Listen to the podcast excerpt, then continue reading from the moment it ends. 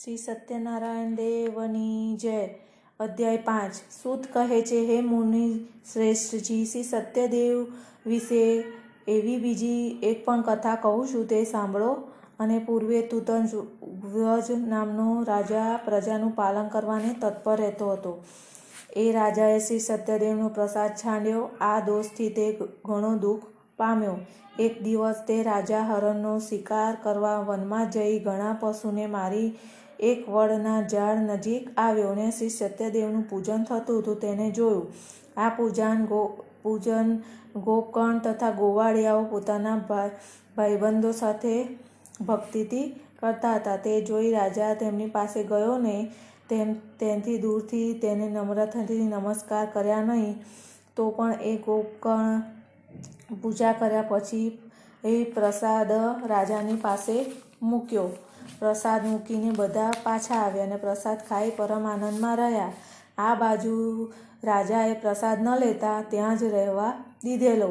એ કારણથી એ ઘણું દુઃખ પામ્યો અને તેના સો પુત્રો મરી ગયા અને ધન, ધાન્ય આદિ જે કંઈ પણ હતું તે બધું જતું રહ્યું. ત્યારે રાજાને મનમાં વિચાર ઉત્પન્ન થયો કે આ મારું શ્રી સત્યદેવે જ નિશ્ચણ હરણ કર્યું હશે.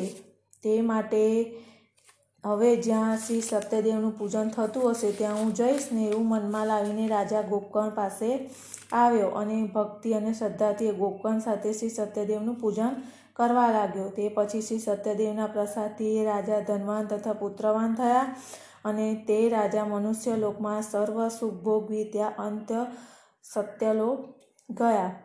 આવું ઘણું દુર્લભ શ્રી સત્યનારાયણનું વ્રત જે કોઈ ભક્તિપૂર્વક સંભાળે, કોઈ અંગીકાર ન કરે, તે ફળ આપનાર શ્રી સત્યનારાયણ દેવ સમર્થ છે. શ્રી સત્યનારાયણ ભગવાનના પ્રસાદથી ધન સંપત્તિ પ્રાપ્ત થાય છે.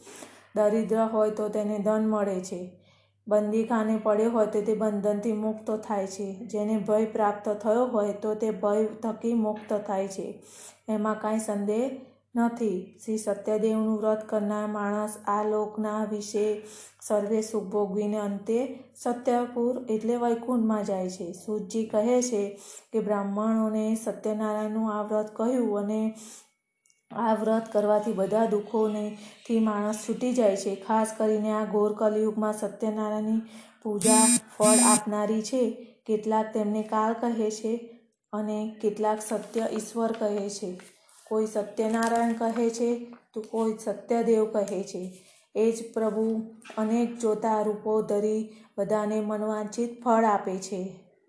ગોળ કળિયુગમાં જો એ સત્યનારાયણ વ્રત સ્વરૂપે સદા રહેશે, ભગવાન શ્રી વિષ્ણુએ બધા મનોરથ પૂરા કરવા આ રૂપ ધારણ કર્યું છે. હે મુનીશ્વરો, જે આ કથાનો નિત્ય પાઠ શ્રવણ કરે છે તેના સત્યદેવની બધી કૃપાથી બધા પાપોનો નાશ પામે છે. હે મુનીશ્વરો, હવે હું જે જેમણે પૂર્વ સત્યનારાયણ વ્રત કર્યું, તેમના પૂર્વજન્મ ક્યાં ક્યાં થયા તે તમને કહું છું મહાબુદ્ધિશાળી સતાનંદ નામનો બ્રાહ્મણ સત્યનારાયણનું વ્રત કરવાથી બીજા જન્મમાં સુદામા નામનો બ્રાહ્મણ થયો. તે જન્મમાં ભગવાન શ્રી કૃષ્ણનું ધ્યાન ધરી મોક્ષ પામ્યો. લાકડાવાળો ભારો ભીલ સત્યનારાયણનું વ્રત કરવાથી બીજા જન્મમાં ગૃહરાજ નામનો રાજા થયો. તે શ્રીરામ ભગવાનની સેવા કરીને મોક્ષ પામ્યો. ઉલ્કામુખ નામનો રાજા સત્યનારાયણનું વ્રત કરવાથી બીજા જન્મમાં દશરથ નામનો રાજા થયો. તે જન્મમાં તે શ્રી રંગનાથ ભગવાનની પૂજા કરી અને વૈકુંઠમાં